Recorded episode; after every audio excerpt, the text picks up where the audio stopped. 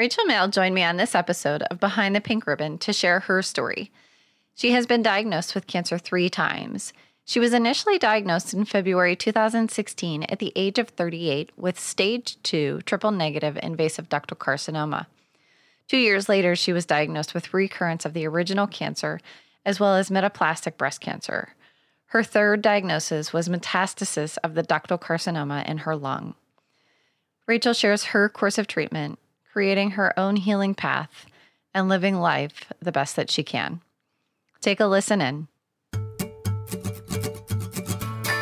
Welcome to Behind the Pink Ribbon, where we share stories, information, and other content related to breast cancer. My name is Melissa Adams. I am a 12 year genetic breast cancer survivor. I've learned so much through my own journey with breast cancer. I have met some amazing people along the way, many that have become lifelong friends. I have experienced the emotional roller coaster of a breast cancer diagnosis heartache, anger, frustration, loneliness, and even gratitude. Through this podcast, we will speak to breast cancer survivors, supporters, and healthcare professionals to gain insight and understanding behind the pink ribbon. Welcome to the show, Rachel. It's so nice to have you with us. Thanks, Melissa. It's great to be here. So, let's talk about your diagnosis. How did you come to find out that you had breast cancer? Um, so, I don't have any family history of breast cancer, um, so it really wasn't something that was on my radar at all. Uh, for my 38th birthday, I decided to treat myself to a um, float tank session or a sensory mm. deprivation tank.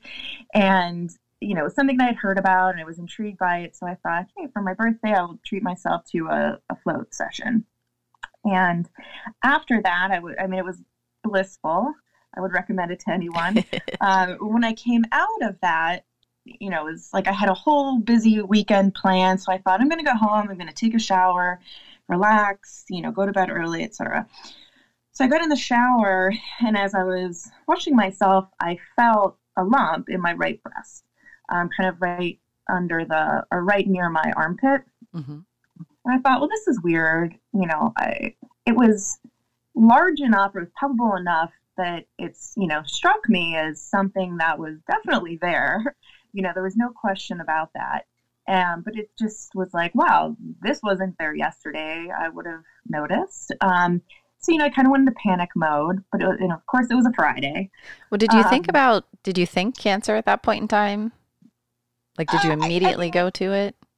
It definitely popped into my head. Yes. Okay. And I, I started to you know, yeah, get those those panic um, panic thoughts.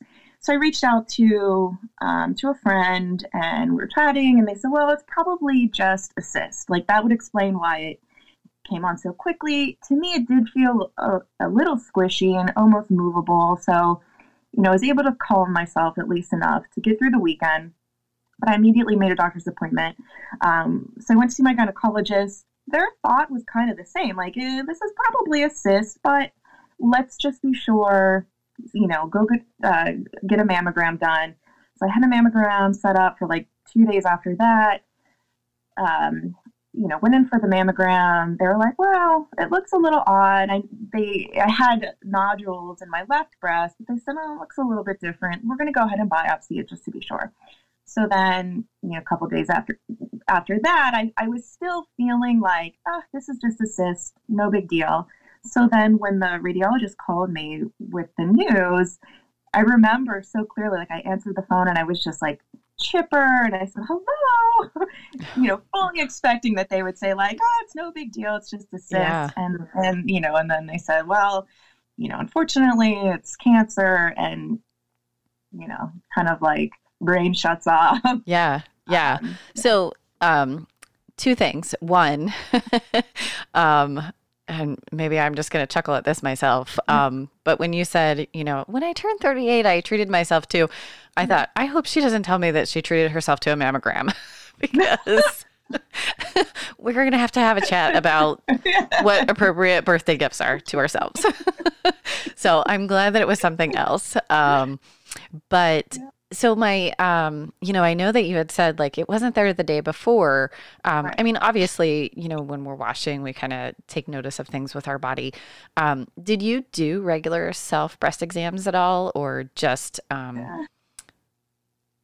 just washing Yes and no. I mean, I was, you know, sometimes the thought would run through my head while I was in the shower, while I was lying in bed, and I might kind of awkwardly, you know, check myself, but not really like, sure, am I doing this right? yeah I don't know. I have um, very, very dense breast tissue. hmm Um, you know, so it was always, yeah, there was always this sense of like, is that something? Is this nothing? I'm not sure.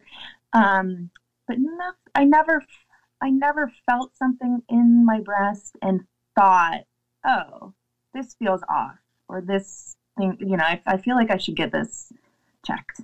And Right. but that definitely stood out as like, wait a minute, this this doesn't feel right. well and especially if you you know i mean i don't know like whatever your showering habits are but you said it wasn't Right. there the day before and Yeah. then it and then you felt it i mean that that had to be i mean I, i'm sure it was just a surprise um as to like you know well where did this come from um Right.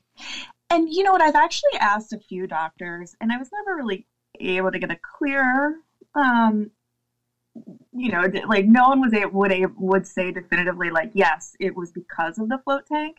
But I had, you know, some maybe would nod along with my theory of, um, you know, so a float tank, you're basically immersed in just this tank full of Epsom salt Right. water.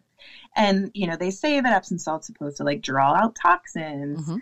Um, you know, so I don't know, like, did it move that closer to the surface? Did it shift things around otherwise that it was able to be detected? I don't know. yeah i mean that's interesting really Yeah. and and you know definitely food for thought because Mhm. you know at a stage three i mean that the the size of it would have to be you know a little bit bigger Right. and i feel like you would be a little hard pressed to not have noticed it the day before and then all of a sudden you know it's there i can't imagine that it just grew to a stage three overnight i mean i don't know maybe maybe Right, right. Yeah, Yeah. I mean, it was you know, triple negative. They say it grows more quickly. It was um, initially measured at two centimeters. Mhm. Um, so, yeah, I don't know. So, so at two centimeters, I mean, that doesn't put it, it wouldn't put that at stage three unless, I mean, I, I don't know. The staging, I feel like the staging has changed so many times um, since my own diagnosis that I'm not always 100% clear on it. Um, but at least at a, a size, um, sorry, a two centimeter um, previously, that wasn't necessarily a stage three. So, did it grow over the course of like the final staging? Like, once you went and had surgery or anything like that? Is that No, um, no. My uh, yeah, my understanding was that the two centimeters was what put it at the stage three mark. okay? Yeah, because I was stage two A, and my my tumor was two point one centimeters, but I didn't have any. I no lymph node involvement, none of that. So it was stage two A and then stage two B. But I don't know. Like I said, I mean that was back in two thousand seven. Um, so who knows what it would be today? um, yeah, I don't know. You- I mean, know it's all good.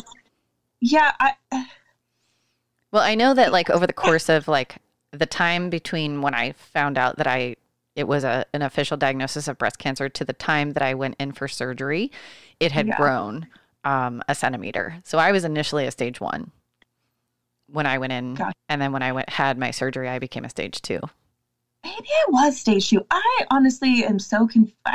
Yeah, I'm very confused by the the staging. It's. Um, It is. It's confusing. I mean, and we're not, you know, we're definitely not medical experts. So no worries on it. Um, it's all good. So, um, so you got the phone call, um, Yeah. You know, which is always, always a big pet peeve of mine and my listeners know this. um, but how did you, I mean, were you expecting a phone call? Did you, were you okay with a phone call? Like, were you with family?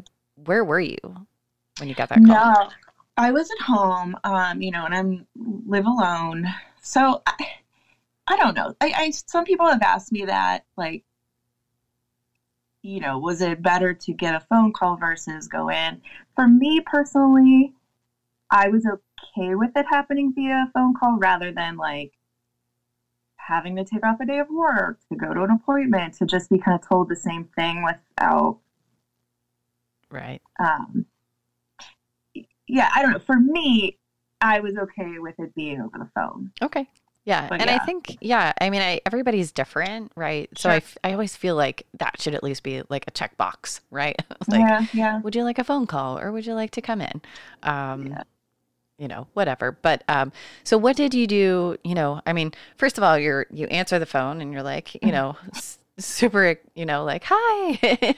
um, so what did you do after the phone call? I mean, I I know that you know just the the response that I had, but you know, what did what did you do? Who did you call? Um, so I remember that they had talked, you know, on the phone. They'd said you know, we went ahead and set you up with an appointment um, to talk to a, I think it was a surgeon, a breast surgeon initially. And they said, you know, we already went ahead and scheduled that just to get the ball rolling, to get, you know, make sure you can get in quickly. We need you to go and pick up your imaging. And um, so I kind of just snapped into this action mode. Um, you know, I think my brain disconnected from the emotion of it in a way and I just snapped into okay, what do I have to do? You know, like what's what are the next steps? And I do recall sending a kind of a mass text out to like some family and uh, close friends, and just very matter of factly said like, well, you know, it's breast cancer. And then I think I even said in that like, I'm not ready to talk about it. Please don't call me. Yeah. like, you know, I just I'm not ready to talk about it.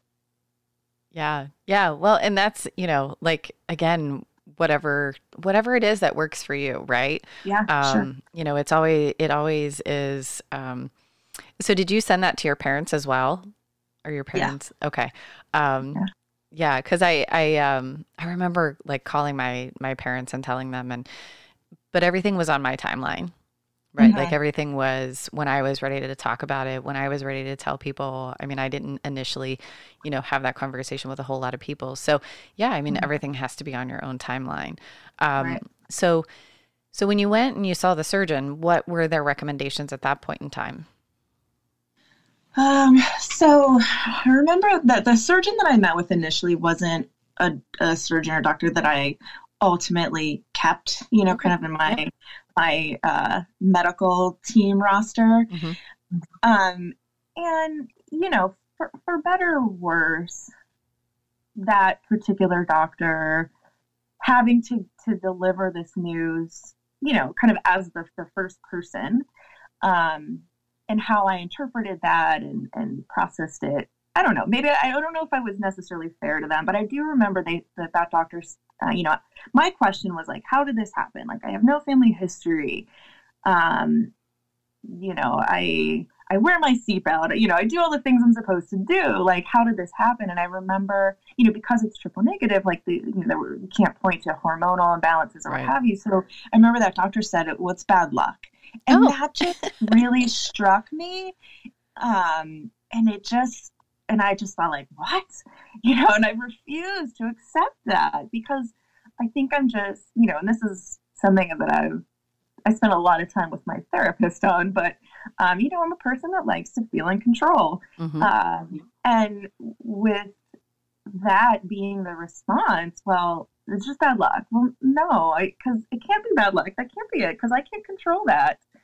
Um, so yeah, I just, um, and as I said, you know, just kind of I've snapped into action mode. So it was like, what can I do to prevent this? What can I do to fix this? What can I do to prevent it from happening again?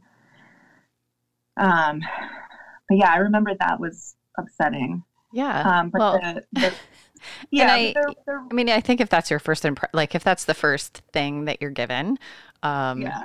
you know, and it doesn't sit well with you, then yeah, absolutely. I mean, I think you have to just figure out somebody that's going to support you the way that you need to be supported. Right. Um, I don't always believe that it's bad luck. Um, yeah. You know, I think I think that kind of carries with it like almost the whole like karma thing, right? Mm-hmm, like you've done mm-hmm. some really crappy things in your life. Like this is the way that life is paying you back. Like I don't, I have a hard yeah. time with that kind of stuff. Um. So yeah, I mean, I, I, I think that I would probably be upset by that as well. Um, but yeah. good for you. I mean, because a lot of people, you know, when you're in that, when you're in that state, you know, first of all, you've, this has come out of left field. You you really kind of created a narrative for yourself that this was a cyst and that everything was going to be fine and all right. of that. So then to have that diagnosis come through, you know, I mean that puts you in a completely different state and you're taking in all of this information. The last mm-hmm. thing that you need is somebody, you know, kind of minimizing it, if you will. Right. right. Um, so I mean, and a lot of people would just go along right? They mm-hmm. wouldn't necessarily advocate for themselves to find a different doctor. So, um, good for you for knowing even if you think it's, you know, in hindsight that it may not have necessarily been fair, at that point in time it was. Yeah. Yeah. So did that doctor give you recommendations for the course of treatment? Was that the same as the doctor that you ultimately went with?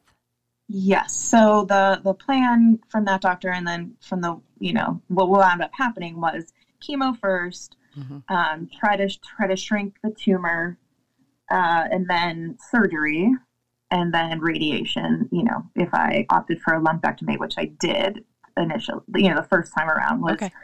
um, lumpectomy, and then I did have subsequent radiation. Okay. So they did they not recommend mastectomy at all? Was that on the table? It was on the table. Okay. Um, it was something that I didn't want.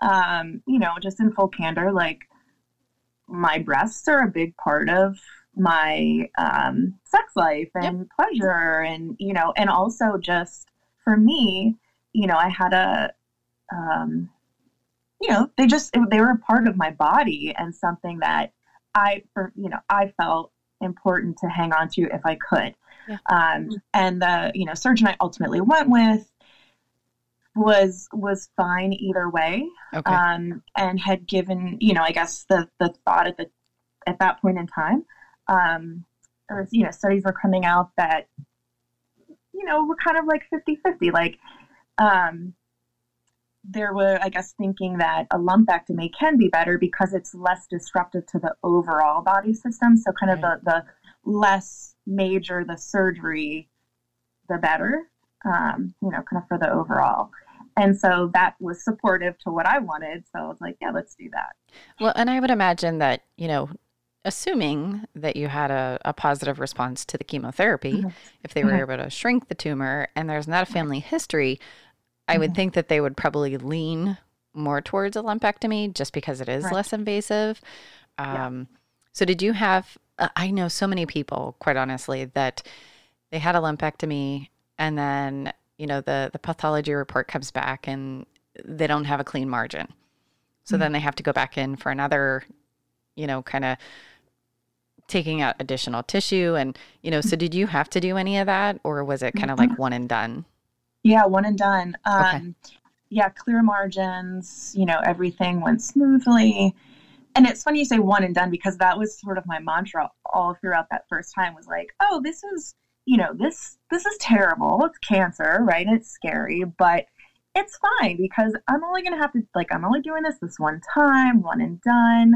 I'm going to learn so much. I'm going to meet people. I'm going, you know, mm-hmm. I kind of viewed it as this experience. Um, and you know, adventure is like a big thing for me, and so I was like, it's a it's an adventure that I'm having, and you know, and it's fine because I'm never going to have to do this again. Right.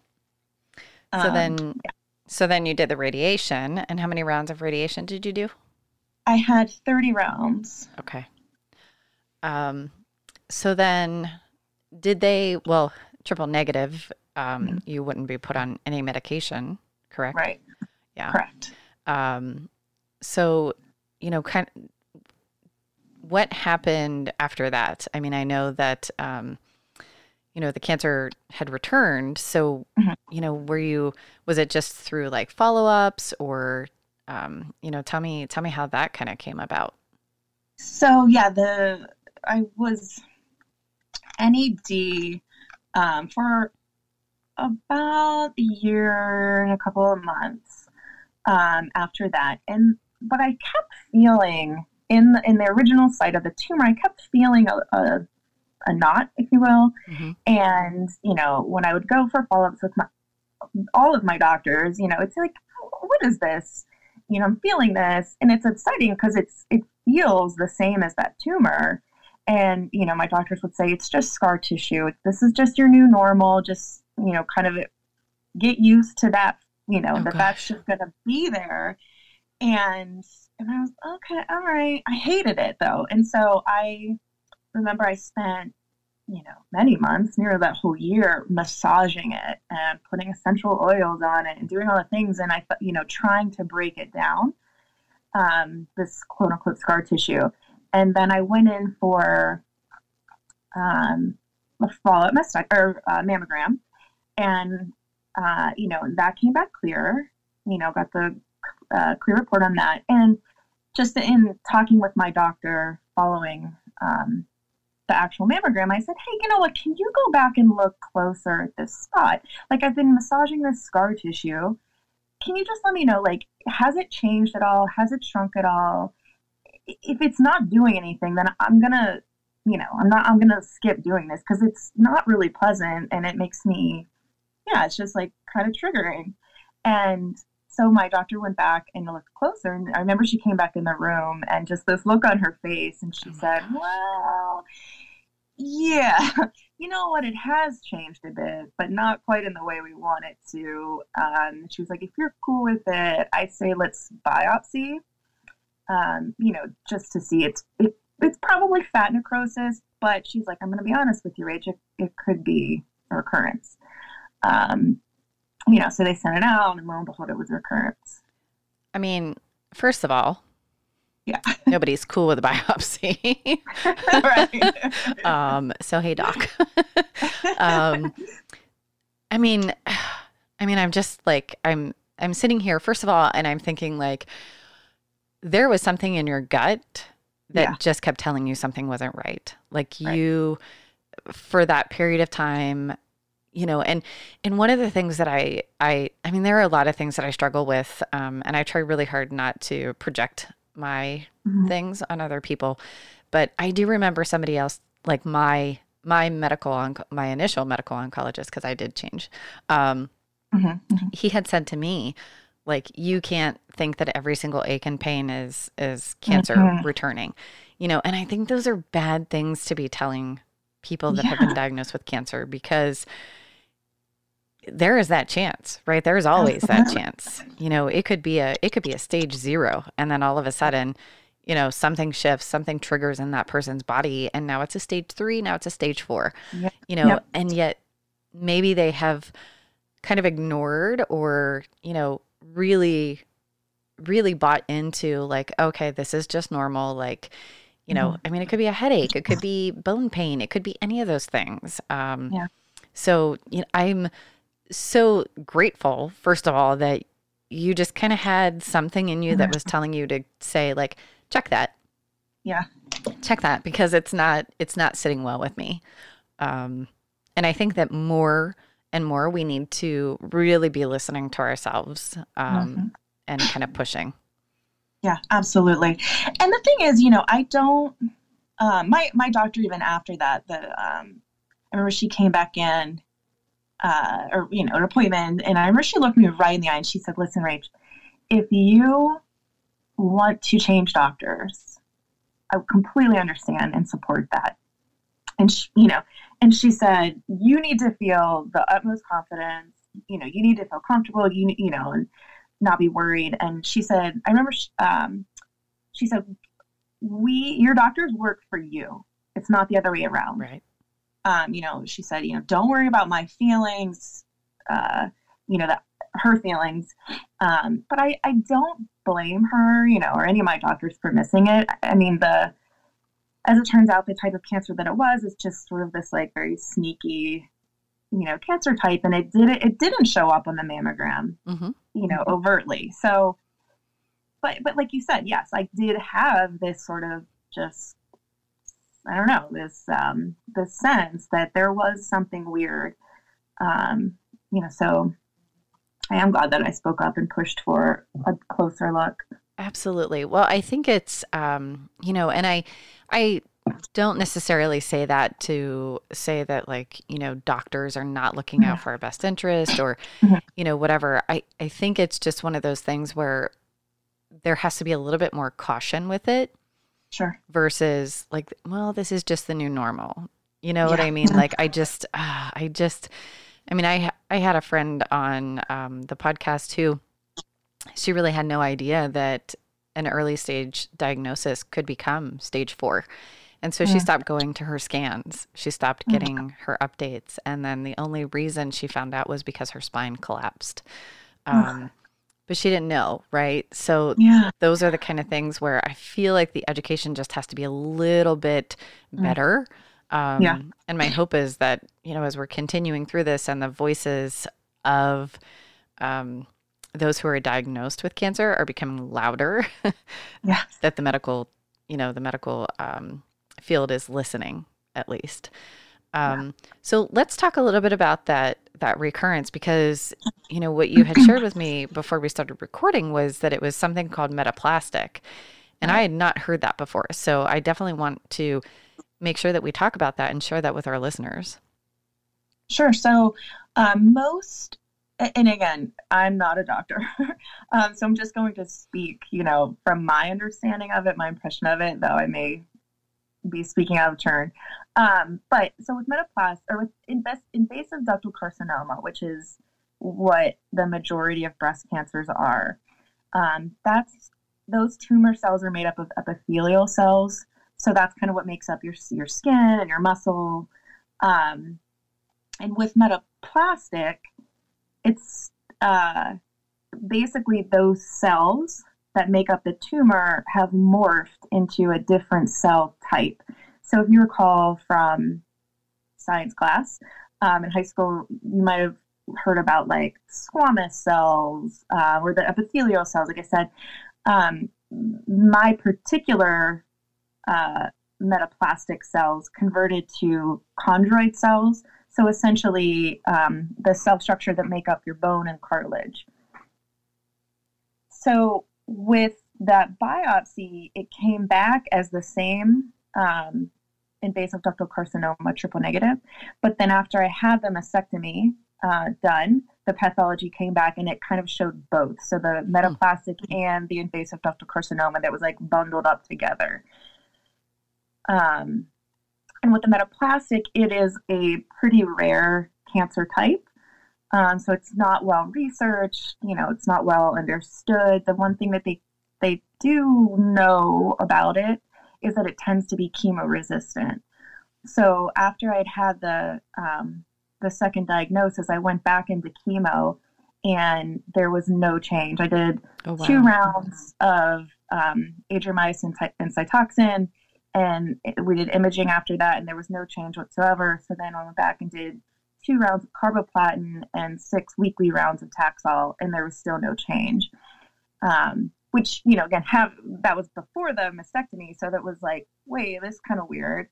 Um, and I remember at that point in time, the plan was to do chemo and then a mastectomy, and then to do more chemo to kind of you know capture anything that might have gotten missed or stirred up. And I remember pushing at that point in time, like, well, let's keep trying different chemos because once this tumor's gone, we have no way to measure if, you know, a different type of chemo is going to be effective. Right. And my doctor's like, no, we have to, no, we got to get it out.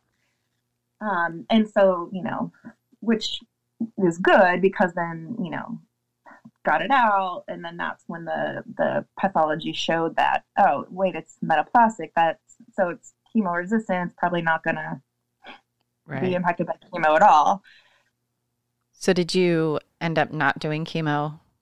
I mean, I know you said you did the two rounds, but did you Mhm. do any more than that? no so after Okay. after that information came back um there there was talk about doing Xeloda like the oral Mhm. know. and excuse me again my just my my brain and my gut were saying like this doesn't make sense. Uh, if all we know about this is that it's chemo resistant, why am I going to do chemo? Yeah. um, Fair question. You know, all that we're really guaranteeing is that I'm going to probably feel like crap, you know, for six months and be putting more chemicals into my body and what have you. And I actually even went up to Sloan Kettering Memorial for a second opinion because um, they have more experience mm-hmm. with metaplastic. And you know what that oncologist said? Yeah, I'd probably have you do Xeloda as well. And I just, I don't know. Hmm. I, I, I, did so much research. I talked to so many doctors, um, and I and I just did a a lot of soul searching, and I felt I don't want to do it. I and so instead, what I kind of opted for was to quote unquote treat myself. Um, you know, as far as like uh, healing plan um, with just spending more time with my friends and family and building my community and um, you kind of embarked on a little project to to deepen those connections. Yeah, yeah, and that's okay.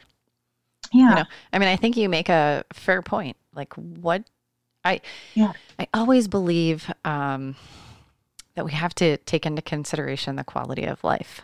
Yeah, yeah, you know, yeah, and that's not you know I'm by no means saying oh no like don't do it like know, don't do West, you right. know Western medicine's bad or like don't do you know chemo or anything like right. that. I just think that yeah, each individual person needs to look at their own you know yes. their situation and and yeah absolutely yeah i mean i i kind of did the same thing i looked at what the quality of my life was mm-hmm. at the point in time where I was taking the medication and I just said to my doctor like I don't I don't want to do this anymore like I'm miserable yeah. And to me it's not worth it um, mm-hmm. yeah. and you know they gave they gave me a script I still have the script it was mm-hmm. written out almost 6 years ago now um, you know and I'm just like I I'm not doing that because I didn't feel good um, yeah. so yeah so so at that point in time um, was that considered stage four or was it considered a recurrence? Or was no, it both? At that point, it was it was um, a recur. Well, so there was a yeah, there was a lot of confusion. Like, is this a new primary? Yeah, because it's technically new. Is this a recurrence? There's, I think, still a lot of ambiguity there. Um, but it was determined it's recurrence. Okay. That's you know kind of like what we put it down on paper as, and you know move forward with that. Okay. Yeah, because I mean, I I've had a lot of people too where you know they they're diagnosed with one cancer and it's triple mm-hmm. negative, and then they come back and it's you know HER2 positive, and then that's you know the next they get another diagnosis as, and it's you know ER PR positive, and I'm like, what on earth? Yeah. you know, so um, yeah, it's always it's very interesting. I mean, cancer is just a sneaky little shit, if I can say that. Right. Yeah. Um, yeah. So so what did so you just kind of went without um like again no medication there's not anything that they can do because it was still triple right. um, negative. Um, so then what was the you know what did you do after that? Um, did you just did you do follow-up like yearly mm-hmm. six months? Like what was the plan? I think i was initially uh, three month and then you know after that first three month then it moved to six months um, and then annually and so, you know, just the course of the regular scans, um, in the spring of that following year, I had the a nodule that appeared on my lung, and it was very small. And you know, the doctor said like, "Well, nodules are really common. Most people have them. They just don't realize it. And it could be, um, you know, scar tissue from radiation. It could be, you know, you had a lung infection and there's scar tissue from that. Like it's it could be nothing, or it could be cancer. So you know, there was again this this like, well, we could watch it and see, um, we could biopsy it, or we can just go ahead and have it and remove it. And because of where it was located, um, they said like, well, it'd be pretty easy to get to it. We can just do a quick, quick little uh, wedge resection, and then see what we're looking at. So that's what that's what we did. and then and then it was, you know, like while we're in there, if if it does appear to be um, malignant, then if it's a new primary, so if it's lung cancer, then will they were the plan was to take more of the lung out just to kind of get like you know, just to clear more. Um, but if it was a metastasis of the breast cancer, then, you know, they would just kind of leave it at that. And that's what it wound up being was metastasis. Okay. So then was there any course of treatment after that? Nope. So after that, I was considered NED, um, you know, because I hadn't had, you know, success really with the chemotherapy prior. Mm-hmm. Um, and again, there was nothing really to, to, to watch at that point as, um, or to monitor as far as efficacy of a, a chemo. Um, it's like, well, that we're not going to do that. There was discussion about doing immunotherapy. Um, but again, I weighed my options and did a ton of research and talked to a lot of different, you know, people who are much smarter than I am. um, and I decided again to just wait. Uh, you know, I felt like um, NED, um, you know, I'd rather enjoy that time as long as possible. Yeah. And then, you know, should things come back or should things change, then I at least still have the immunotherapy in my arsenal of tools, you know? Yeah. Yeah. I always, um, I've always kind of thought about that too. Like, I just want something in my back pocket. Yeah. like, yeah. Just, you know, just even if it's just to make myself feel better about it, I don't know. Sure. Um, but I always want to have something in my back pocket so that I could be like, okay, yeah, let's let's consider this at this point. Yeah. Um, and I also felt like, you know, immunotherapy was still a fairly or is still, um, you know, a fairly new mm-hmm. technology. Um, and I thought, you know, I'd rather, if I have the opportunity to wait, I'd rather kind of sit back until they improve things and, you know, learn more about it and, you know, just kind of understand the protocol a little bit better. Right. So is the, so has there been any other activity on the lung? Are they monitoring you every three months? Like how, what is kind of that, that level of monitoring? Yeah, so quarterly um, scans, and knock on wood, you know, everything looks clear still at this point. Okay, good, good. Well, I'm, you know, obviously glad to hear that. Um, you know, I, I, um, I think about, you know, just just going from, um, you know, something something that, and I'm not I'm not quite sure where I'm going to go with this, um, or mm-hmm. even how I how I want to ask this question, but I mean, I, I keep going back to, you know, you really kind of thought that this was a cyst. Mm-hmm. And, mm-hmm. you know, this started, I mean, this really wasn't that long ago that it started for you. It was 2016. And, mm-hmm. you know, it's, it's really just been four and a half years. Um, well, coming up on five. Who knows what, mm-hmm. who knows what day it is? 2020, I don't know what day it is, um, or month or anything. So, you know, I mean, I, I, I think it's, um, you know, I'm just kind of curious in terms of like your perspective, how you kind of dealt with, um, like the kind of wrapping your mind around, um, the ultimate diagnosis of of it being, you know, metastatic. Um, you know, because I know that there are a lot of people out there that, you know, they do struggle with it. So I'm just kind of mm-hmm. curious from your perspective, you know, was there anything that you did specifically? Um, you know, I know you talked about your therapist, but I'm just kind of mm-hmm. curious if there's anything that you could offer, you know, just to our listeners in terms of, you know, if, if that's the reality for them now or if it, you know, is something that happens later, you know, what, what, how did you process that information? Um, any, any advice, any tips? Yeah. So, hmm, okay. Oh, there's a couple of things I'll say to that. Um, one, I, I, I, one denial. I mean denial has like carried me through much of this. Uh, and i think that it's and that's not I, I don't say that as like that's the healthy approach or that's what i recommend. It's um, a coping mechanism that's just yeah that's yeah. just kind of how i've i don't know it's just propelled me through through much of this. And it's crazy though because there will be those days where you know will catch up to me and it's just like whoa wait a minute. Like that all this is this actually happened. Like this is actually happening to me not to someone else not you know it's like this is my real life. Um and so you know of course those are really difficult days. Um i'll say for me also that i I don't. So yes, I'm technically, you know, stage four metastatic, but I'm also NED. Mm-hmm. So I, I don't know. Like I, I don't, I don't. I, I'm really big on not comparing pain, right? Like pain is not a contest, suffering's right. not a contest. One person's experience, like you know, like people say that to me all the time, like, "Well, what I'm dealing with is nothing what you felt." It's like, no, you're entitled to, yes, you know, have pain and fear and everything. Like it's not a contest.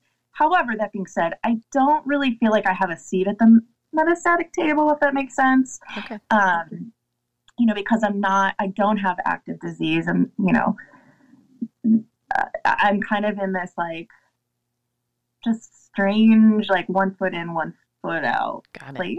Okay. Yeah. Um, yeah. So, so I mean, that makes sense. Yeah. So I'm still kind of um, trying to live in that NED space as, as much as possible, but.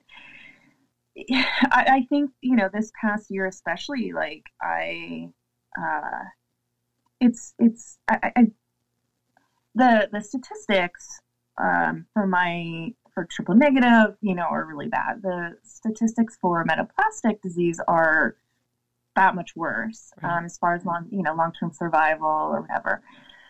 So I, you know, for a long time I was like really hung up on that, and and I've been all along since literally since day one. I've been very um, open and uh, communicative about everything I've gone through. So I've shared on, you know, so on my Facebook and Instagram, like everything.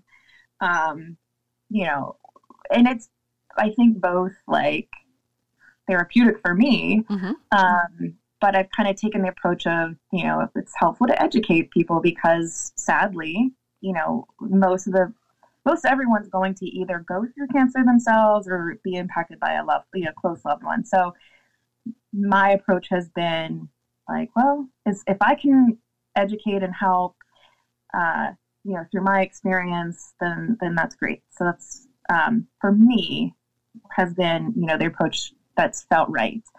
Um, so that being said, I there were a lot of posts like over the past year, especially that were just like, well, I'm probably not going to be here after this point in time, and you know, it's going to come back, and um, you know, these are the statistics and it's grim and, you know, whatever. And yes, it's, you know, the facts are facts, statistics are statistics. But um, I will say this past summer, I, I, you know, was dating this guy and,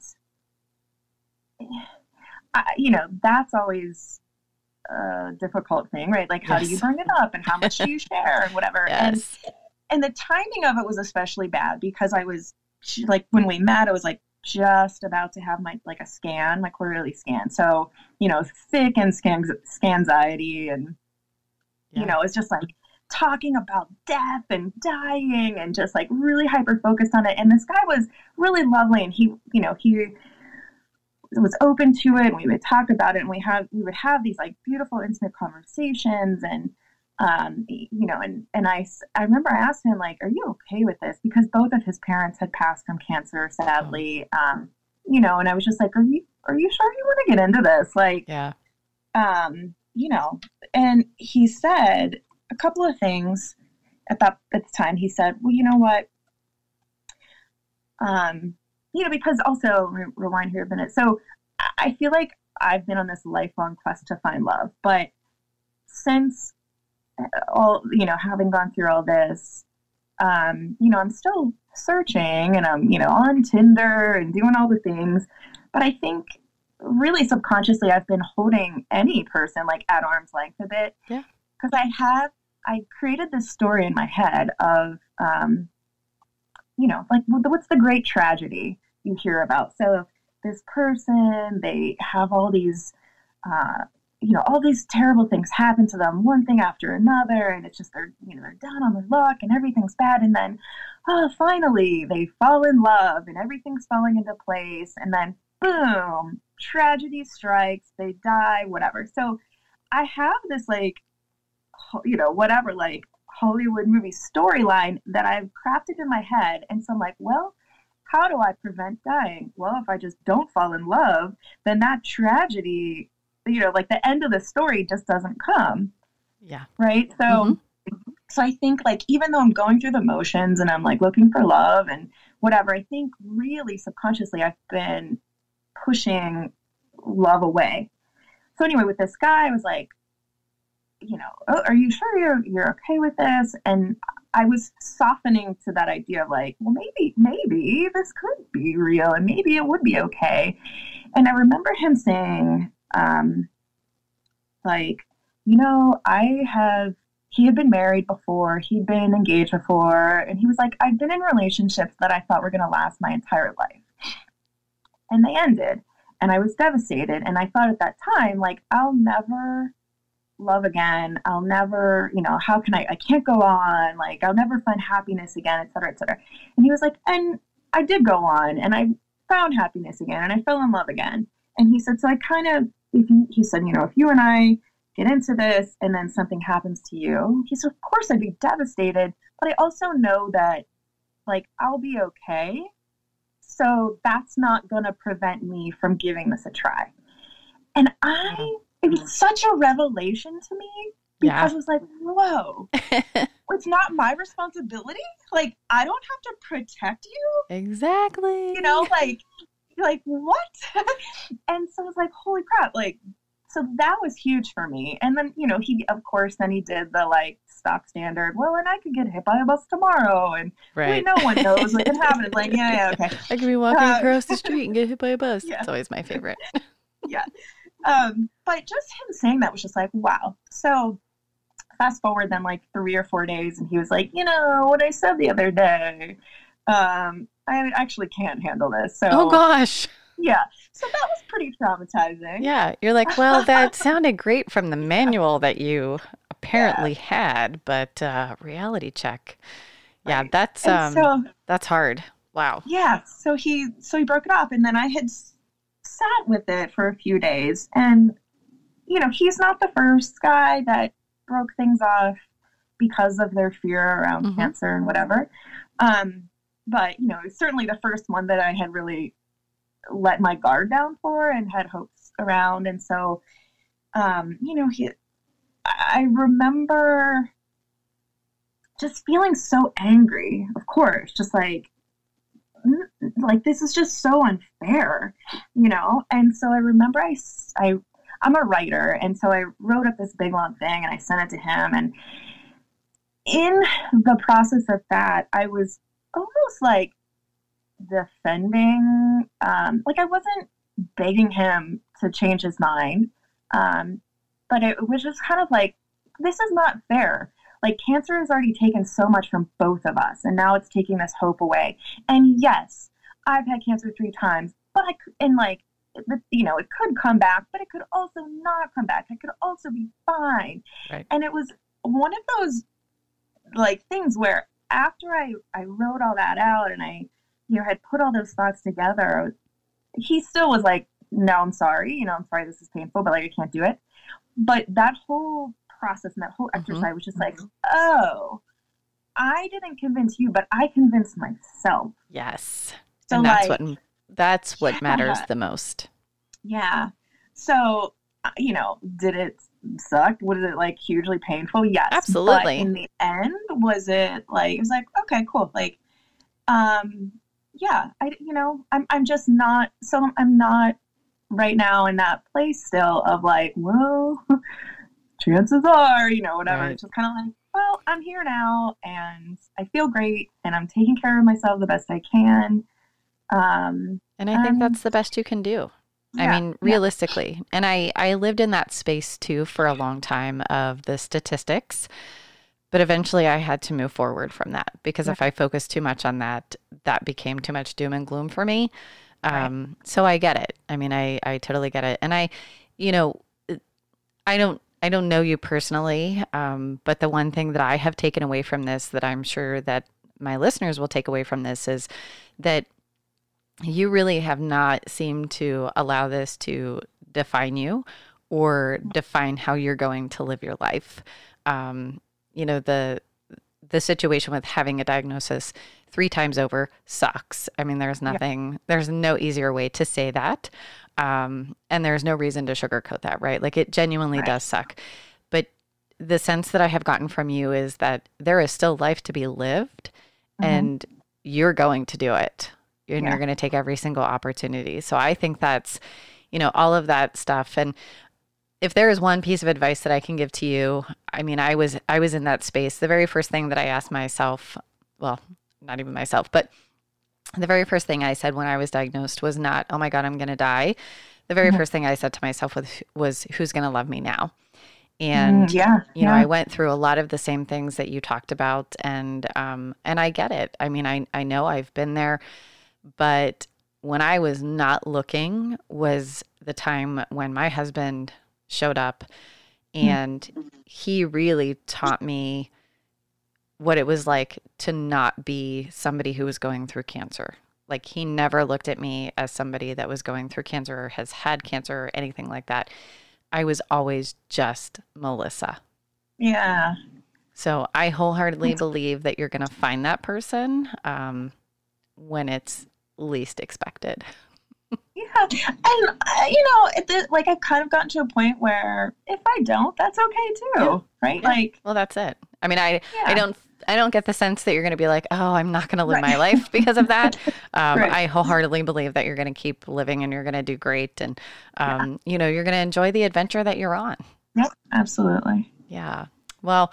I just want to say thank you so much for spending your time with me, for sharing your story with my listeners. Um, I think there are so many great parts of um, your story that that they're going to walk away with.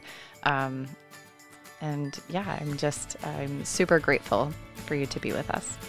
Yeah, thank you so much. Absolutely. Thank you for listening to this episode of Behind the Pink Ribbon. Don't forget to rate, review, and subscribe. If you or anyone you know would be interested in sharing your story, please send an email to podcast at behindthepink.ribbon.com.